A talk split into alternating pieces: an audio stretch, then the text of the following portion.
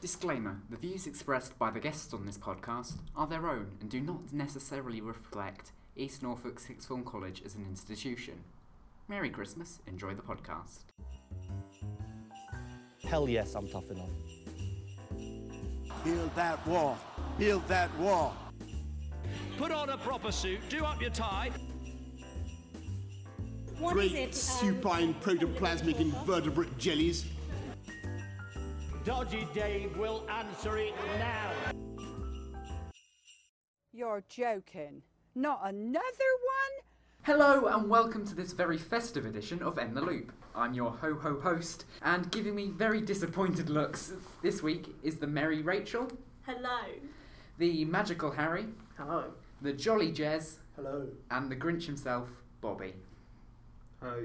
Now, this is our last episode before the Christmas break, and obviously we don't know what the big stories are going to be between now and the start of 2021, because unfortunately our budget wouldn't allow a crystal ball.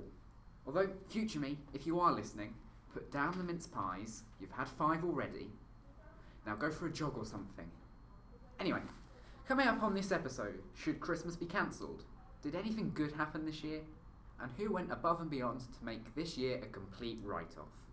Stay tuned to find out and stay in the loop. But we start with our main debate. Should Christmas be cancelled? With COVID 19 rates rising, many prominent, prominent scientists and politicians have called for the government to scrap their plans to allow free households to get together for holiday celebrations. Obviously, many people are relying on Christmas for a much needed get together after 2020 has kept us apart from our loved ones for too long. Is the risk of killing Granny too great? At least, if we don't all get together at Christmas, you won't have to pretend to absolutely love that hideous jumper Grandma spent so long knitting.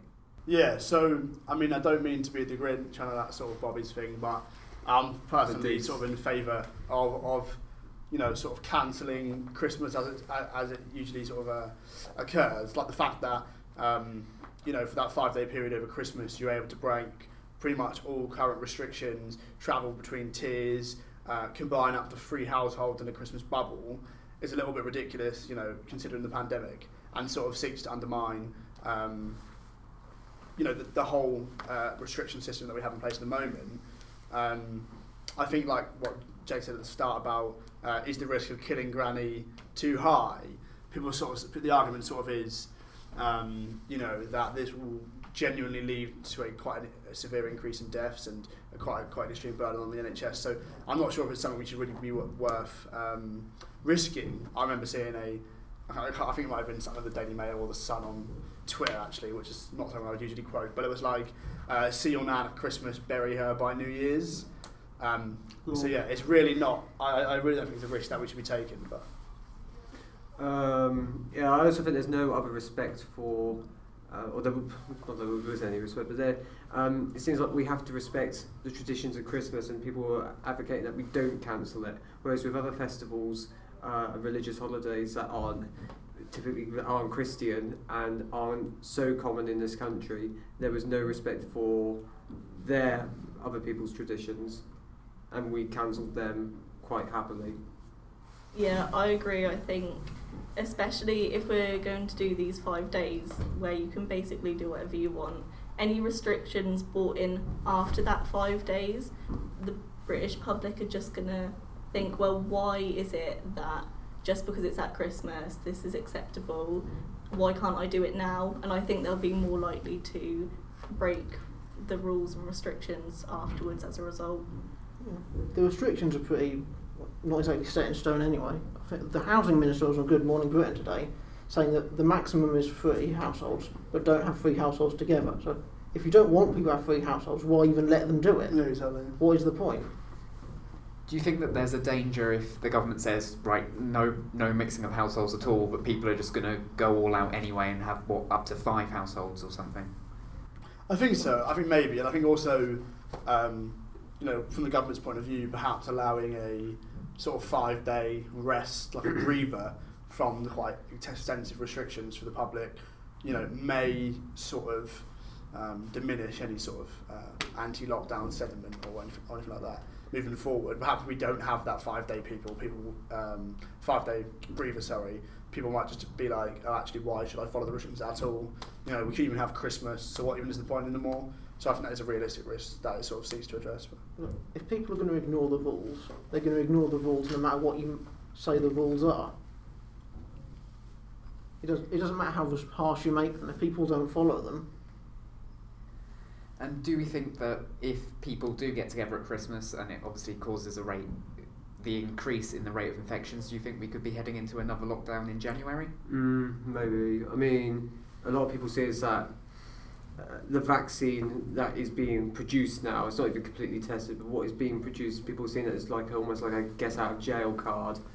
I was just going to say, recently it's come to light that there's a new strain of the virus um, that is spreading quite quickly um, in certain areas, and if we um, all mix during Christmas, and then even if the vaccine does prove to um, be highly effective, um, this new strain could mix things up and possibly put us in another lockdown.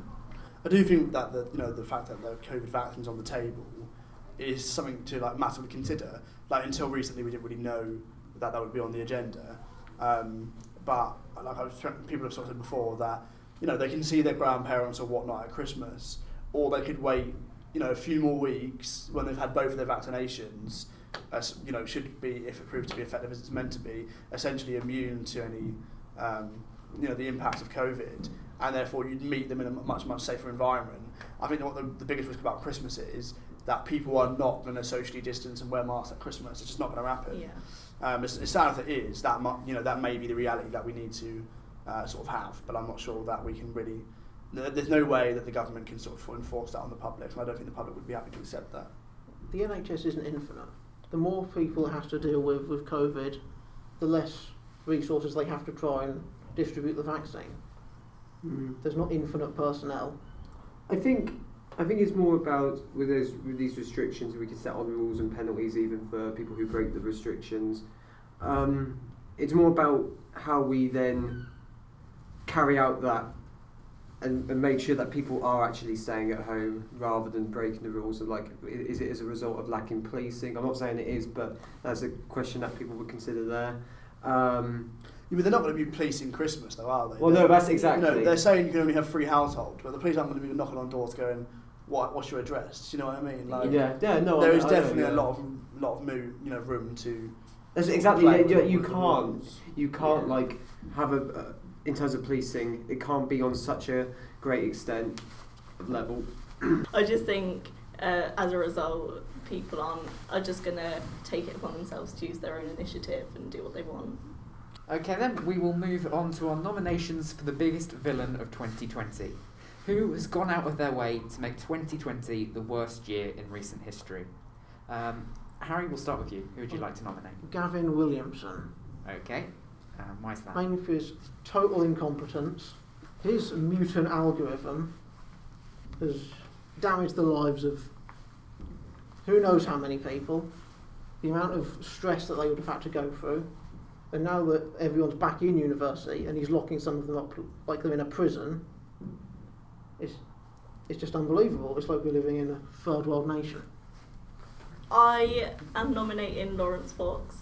Um, this year uh, he's been pretty popular in the news for some controversial comments, but I think um, the the main uh, thing that stands out for me is um, when he had um, backlash on Twitter for calling someone racist um, because they said he was a privileged white male.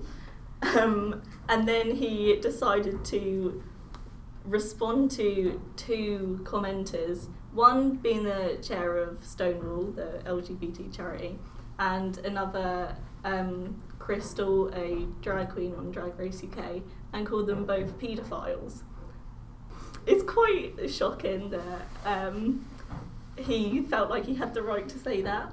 Um, but he later responded that he did it to teach them a lesson. Um, obviously, he's formed the Reclaim Party to reclaim British values, um, quite nationalistic, and um, basically wants to crack down on uh, the woke millennials. Um, so that's why I do not like Laurence Fox. Okay, Jez? Yeah, we're going to do it. Obviously, got to be um, Dominic Cummings, I reckon. Of it, you know, what just just really looking at what we know about Dominic Cummings, not even uh, all of the shady stuff that supposedly happens behind the scenes. Um, you know, the driving across the country uh, for childcare, the driving to test his eyesight. Uh, you know the fact that he wasn't forced to stand down. It was a, it was a big, really a really big like, national scandal, a bit of a shambles that was uh, sort of allowed to, to drag on a little bit too long. I would like to nominate Rudy Giuliani, as I feel like his actions over the last months have pretty much epitomises everything that's wrong with this year. Obviously, he first shot to fame with his starring role in the Borat movie, where he claimed he was just removing his microphone, but obviously, people who have seen that movie might see things that suggest otherwise. Um, obviously, he was Donald Trump's um, top lawyer and led the and spearheaded the campaign that basically just called the election fraud. Um, and one of his, obviously, he had his famous press conference outside Four Seasons Total Landscaping, um, rather than Four Seasons Hotel, which I think would have been a much more suitable place to spread a load of lies. And then obviously he's gone on to uh, lead a lot of lawsuits in many states, often not wearing a mask and encouraging those around him to not wear a mask. And then he got COVID, which meant that all of the government buildings that he was in have then had to be shut down. And he's become a super spreader. So that is why I'd like to nominate Rudy Giuliani. So there are our nominations. Um, you can go to Twitter, politics. What's the Twitter app? Uh, politics here. At Politics EN, there will be a poll where you can vote for who you think is the villain of 2020, and we will announce the winner when we return in January. Um, we'll finally, move on to political highlights of the year. Anyone want to begin with that? Um, I'll start with the um, tweet that was released by a member of the civil service um, this year that uh, became a bit of a meme um, and was very entertaining. Um, so the tweet read, arrogant and offensive. Can you imagine having to work with these truth twisters? Um, this came from just a random member of the civil service um, who decided this would be a good idea. Um, and it was very entertaining at the time, especially um, during the times we were living in. But yeah, that's my political highlight. Um, my political highlight is just the entire US election. It's just been an absolute joke, a a joke, a complete farce. And it's you know, quite terrifying that that many people can be suckered into such completely delusional thinking, despite all evidence to the contrary. The most 2020 thing I can think of. Yeah, and obviously it's still ongoing. I think it was earlier this week the electoral college voters certified the I result. think it was two days ago. Yeah, but Trump's still claiming that he's won. Yeah, I saw a um, I saw something on Twitter this morning actually, and it was about how um, a, a betting company had paid out for Biden winning, and this absolute moron like created a video about how um, Trump was had still won, and how you know despite all of the evidence suggesting that um, Biden was going to take the election, that um, when it came to the uh, Congress sort of re- you know, um, verifying the, the electoral college votes, he'd be like, nah. You know, Pence would be like, nah, they don't count, and then Trump would take the presidency. I think it's crazy how delusional some people are. Well, Trump technically does have one more stab at it. He can try and convince Congress to overturn the result of the election, but given that one of the houses of Congress is controlled by the Democrats, it probably won't happen. I'd say for me, um, probably the biggest highlight of the year is not perhaps particularly a moment or a particular tweet or whatever, it's just sort of early days of the pandemic, just sort of seeing um, like communities come together, you know, in the time of need, sort of the uh, the great rise in communitarianism and you know helping one another, solidarity and community, and it was quite quite good to see like not anything necessarily connected to any particular charities or any particular political parties. It was just sort of raw compassion and the desire to help people. Um, something that you know should be something that you happens con- continuously and consistently, not just in during a pandemic. But it was good to see that perhaps this could be the sort of uh, sparking point, the starting point for um, you know a future in that sort of way. So, do you think that this community spirit will continue into the future? No, I don't. I'd like to think it would, um, but part of me sort of feels like we've already sort of seen a, seen a decline in it.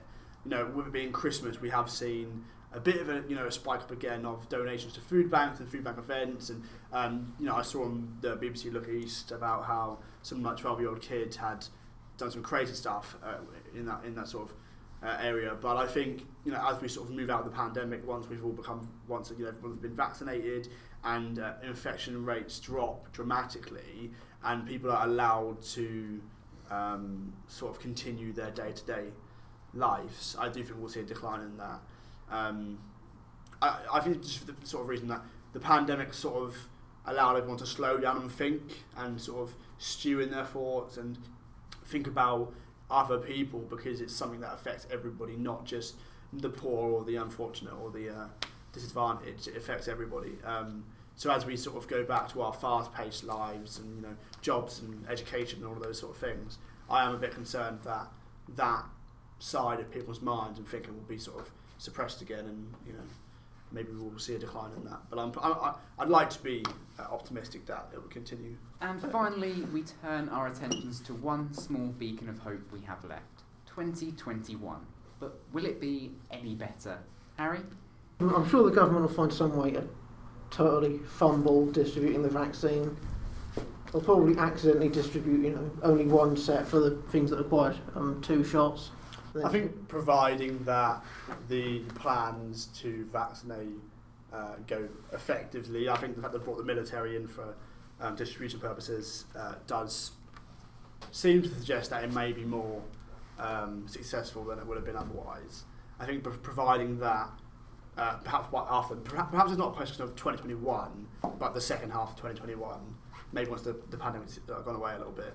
But I think then we have to, you know, sort of meddle with the questions of financial crisis, um, etc., which are likely to, very, very likely to sort of happen after, after such a, an event. Um, I personally don't think 2021 will be uh, significantly better because um, I think it will just be us recovering from um, all the consequences and picking up the pieces from 2020. So even though possibly it might not be as eventful um, as this year, it will still be just as difficult because we have to get through um, the aftermath of it. Now, 2020 has been a disaster for so many reasons. We began with devastating wildfires in Australia, and World War III was imminent. Someone ate a bat and unleashed a deadly virus all over the world. Racial tensions erupted over the death of George Floyd. Protesters sent William Coulson for a swim and gave Churchill a makeover. Trump told the Proud Boys to stand down and stand by in the world's worst presidential debate. On election day, Biden came up trumps, but Donald refused to concede and is still screaming fraud. Giuliani became a super spreader as the wildfire and floods returned, making America their target.